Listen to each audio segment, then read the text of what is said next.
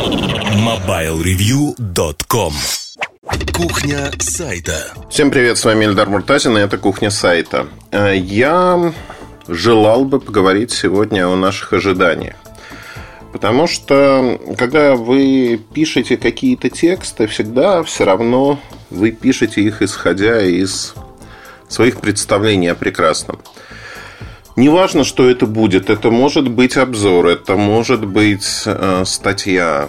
Не так важно. Новость, в конце концов. Подкаст или там, YouTube ролик. Неважно. Вы всегда исходите из предположения, что тема может быть для вас интересной или наоборот неинтересной. Э, банальной, избитой, и вам кажется, что ну, в общем-то, что тут еще можно сказать? Просто пишите для галочки, потому что появляется какая-то новая информация, и вам нужно подсветить всю эту историю. И вот тут, конечно, я не устаю удивляться ежегодно буквально тому, что ты пишешь текст, который тебе кажется абсолютно проходным, и неожиданно этот текст выстреливает. Его читают десятки тысяч людей, хвалят, говорят, что ты молодец – при этом ты себя молодцом э, в данном конкретном случае не ощущаешь от слова совсем. А обратная ситуация, у тебя есть э, какая-то история, которую ты последовательно раскручиваешь, много тратишь времени, усилий для того, чтобы рассказать об этом. И в какой-то момент, когда выходит текст, э, неожиданно выясняется, что по большому счету он никому, кроме тебя, не нужен. Его плохо читают, тема, те комментарии, которые есть, э, говорят о том, что, ну нет, это ерунда какая-то. То есть люди не понимают ни объема работы, ни почему этот текст вы считаете крутым и прочее, прочее. И за много лет работы в журналистике у меня сложилось... Не люблю людей, которые говорят, я много лет в той-то области. Там, 20 лет в маркетинге, еще что-то. И сам периодически это делаю. Но, тем не менее, здесь, наверное, это пришлось к слову. А, вот за то время, что я в журналистике, я понял одну непреложную истину. Что писать под аудиторию, держа в голове и представляя эту аудиторию, невозможно. Конечно, если это не три коллеги, которые вас читают, смотрят, слушают, а достаточно большое количество разных людей. Мы очень различны, у нас разные представления о прекрасном, и поэтому, говоря про то, что вы можете быть милы и интересны сразу всем одновременно, наверное, это не так. Я приведу несколько примеров, пожалуй, э, которые для меня являются, ну вот из последних материалов, которые для меня являются определяющими в том, как аудитория воспринимает те или иные вещи. Например, э, достаточно любопытная ситуация, когда в Apple Store подменили телефоны фирменный магазин в Калифорнии компании Apple. Покупатели приобрели два iPhone 12. Это мой, э, ну, скажем так, это друг моих друзей. И э, мне один из наших общих знакомых написал, то есть это не очень публичный человек, он работает и живет в Калифорнии, россиянин, живет с семьей.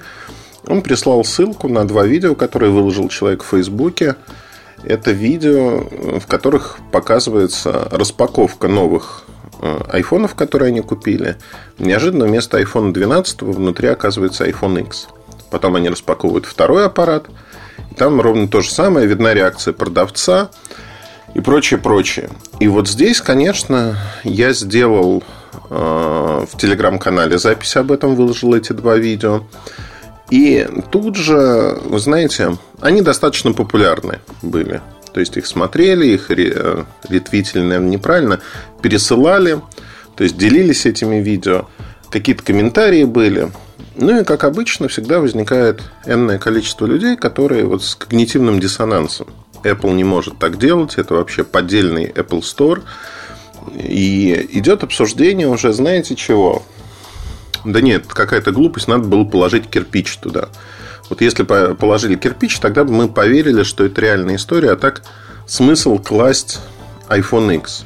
А вот есть подделки. Есть подделки, и почему бы они не положили подделки в, этот, э, в эту коробку?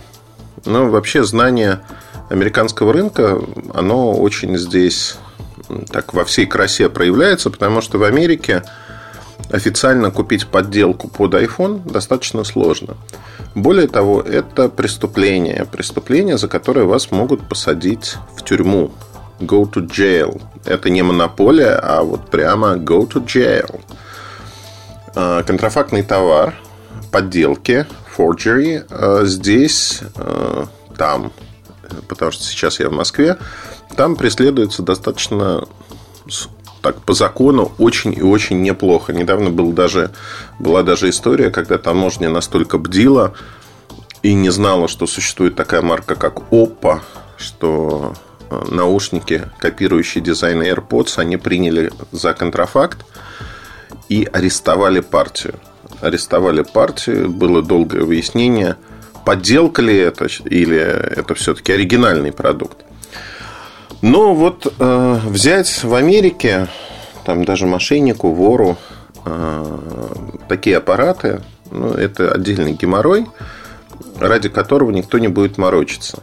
При этом надо понимать, что, скорее всего, в этой истории э, вот люди, реакция людей, она очень такая, знаете, я не хочу про это читать, потому что Apple свят, Apple, ну, для конкретного человека – и ну, нельзя, нельзя подсвечивать какие-то вещи. Хотя здесь банальное воровство, компания здесь виновата только косвенно, то, что она не отслеживает. То есть процедура устроена так, что у нее можно воровать, причем на многие миллионы долларов.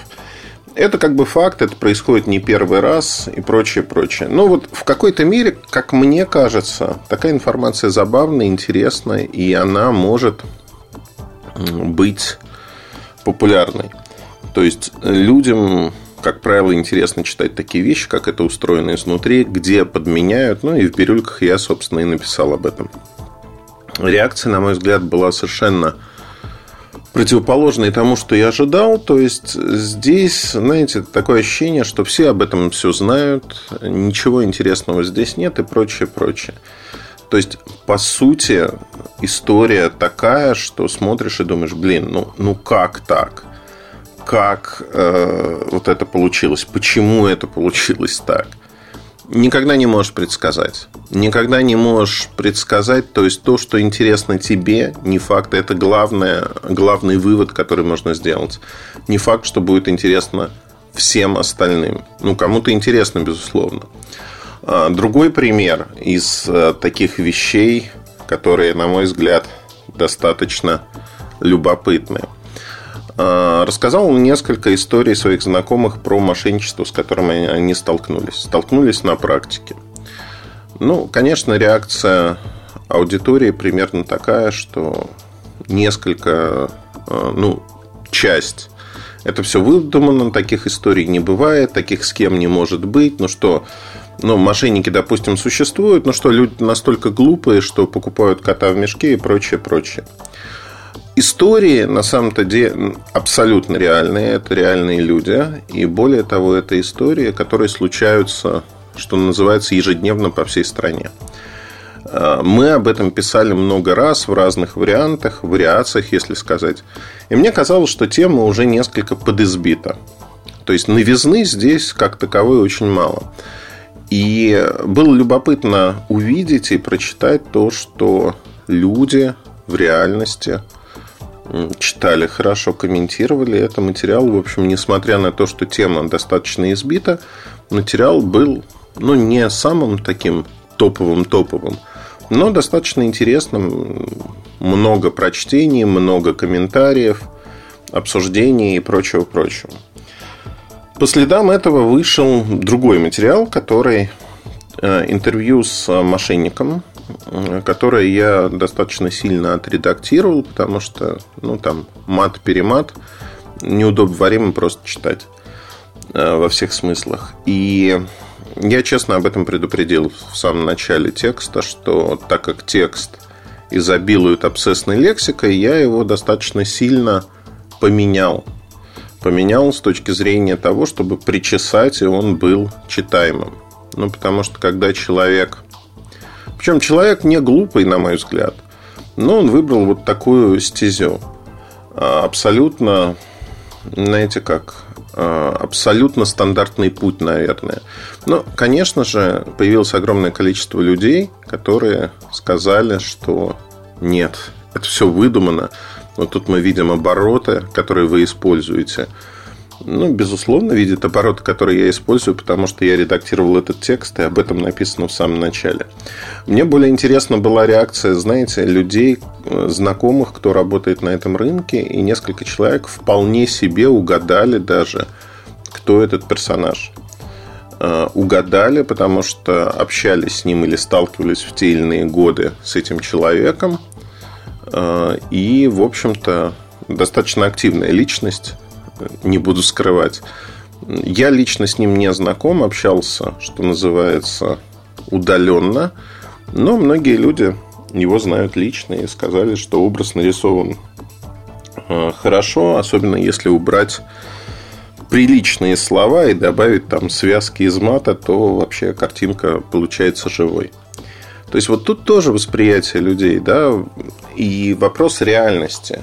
К сожалению, сегодня интернет превратил наш мир в некое подобие реальности, когда люди не хотят сосредоточиться на том, что реально, а что нет. Людям интересно то, что их развлекает. Людям интересно увидеть э, мир несколько под другим углом.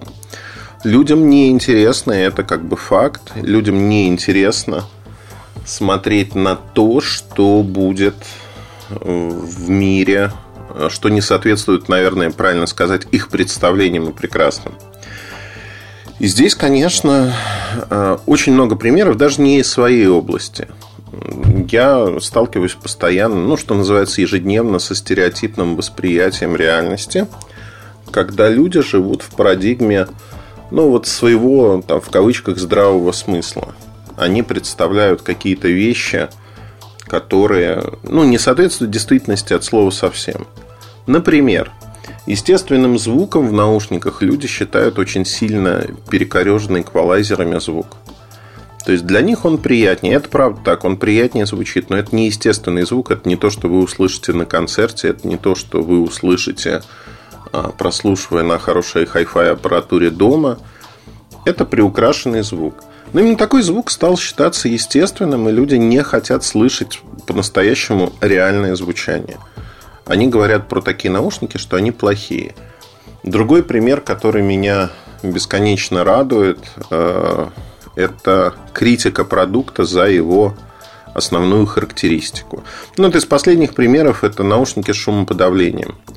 Наушники с шумоподавлением, они по умолчанию не могут воспроизводить хорошо и красиво музыку. То есть, если вы аудиофил, меломан, то вы не сможете слушать в этих наушниках то, что вы привыкли слушать. С другой стороны, у вас все равно нет никакой опции, потому что если вы летите в самолете, самолет настолько громкий, он настолько забивает внешние звуки, что здесь э, нет вариантов. Вы все равно комфортно музыку слушать не сможете. И какие бы наушники у вас не были, насколько хороши бы они не были, если в них нет шумоподавления – а пассивное шумоподавление здесь не спасает, то вы просто не сможете, ну вот никак не сможете слушать музыку. И поэтому это всегда компромисс, который, как мне казалось, очевиден и лежит на поверхности. Тем не менее, огромное количество людей а, утверждает следующее, и про это я сейчас чуть подробнее расскажу, утверждает, что звук плохой. Звук плохой. Я слушал в магазине, говорит человек, и звук плохой – и вот здесь я теряюсь. Ну, то есть в магазине нет шума самолета, поезда, не знаю, метро. То есть основная функция, она здесь не работает от слова никак практически. Нет, ее можно включить, можно услышать, что отсекаются шумы, но действительно э, большой разницы нет, она будет. Но вы не прочувствуете, что до этого у вас все шумело в ушах, и тут неожиданно все хорошо. Вы этого не ощутите. И там многие наушники True Wireless, э, которые маленькие затычки с шумоподавлением, AirPods Pro, там, Galaxy Buds Live, они, конечно, по шумоподавлению там в подметке не годятся большим наушникам. Тем не менее, такие наушники они тоже отсекают часть шумов. И для многих этого достаточно в городских условиях. Ну, то есть, за глаза хватает. И вот тут вот эта стереотипность восприятия, что наушники это всегда исключительно про звук, она меня несколько ставит в тупик. То есть люди говорят, мне не нужны э, в этих наушниках, э, мне не нужна эта функция шумоподавления. Я часто, э, причем часто это выглядит так. Я часто летаю на самолетах, мне эта функция нафиг не уперлась, не нужна. Зачем вы мне это предлагаете? Я про хороший звук. Возможно, у нас разные самолеты, я не знаю. Но любой самолет, будь то частный или большой авиалайнер, они все шумные.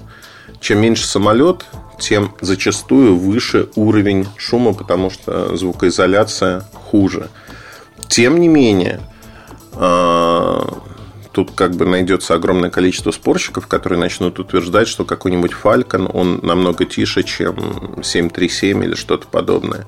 Или три семерки. Вопрос для обсуждения. Но э, шумоподавление работает. Шумоподавление позволяет вам слушать качественно все. Следующий момент про беспроводные наушники тоже. Если уж вспомнили, а, беспроводные наушники не умеют хорошо воспроизводить музыку. Ну, не умеют они, потому что по проводу больший диапазон частот воспроизводится, боль, большая глубина звука, при этом источник ровно тот же самый может быть. Но проводные наушники лучше. И здесь мы утыкаемся в то, что многие люди в это просто не верят. Потому что они видят, что проводные наушники стоят дешевле, но они должны быть хуже. Ну, надо же объяснить, почему ты заплатил 200, 300, 500 долларов за то, э, что хуже. Это тот самый когнитивный диссонанс, когда человек говорит, нет, это, это абсолютно не так. И вот начинается вот это бурление. Поэтому э, есть несколько путей э, для журналиста, что говорить и как говорить. Есть огромное количество людей, которые пытаются предугадать, что аудитории понравится. И мне кажется, это достаточно спорный подход, просто в силу того, что сегодня аудитории нравится одно, завтра другое, и это неправильно просто. Надо играть в том числе роль обучающую для того, чтобы учить людей тому, что они могут увидеть, что они могут почувствовать и потом подтвердить в других источниках в том числе. Что правда, она вот такая, она не какая-то другая. И вот это важно, на мой взгляд.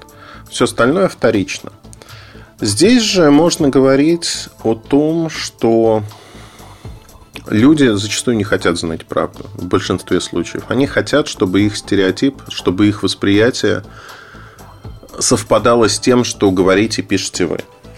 И поэтому подстраиваться невозможно. Людей слишком много, у них слишком свои э, представления, зачастую перекрученные сильно. Я придерживаюсь очень простого мнения – что правду говорить легко и просто, и это единственный путь, который заслуживает внимания, когда вы можете это делать. Все остальное, на мой взгляд, глубоко вторично и не нужно. Вот у меня такое мнение, и много лет я придерживаюсь этого мнения, считаю, что только оно позволяет сохранять ну, то, что я называю объективностью, когда вы говорите то, что думаете, не перекручиваете реальность под рекламные запросы, под ожидание аудитории и прочее, прочее. Но э, найти, скажем так, хороший отклик у людей, у многих, э, при таком подходе вы не сможете однозначно. Потому что многим, правда, просто банально не нравится. Она их ранит. На этом все. Слушайте другие части подкаста. Удачи и хорошего настроения. Пока. MobileReview.com Жизнь в движении.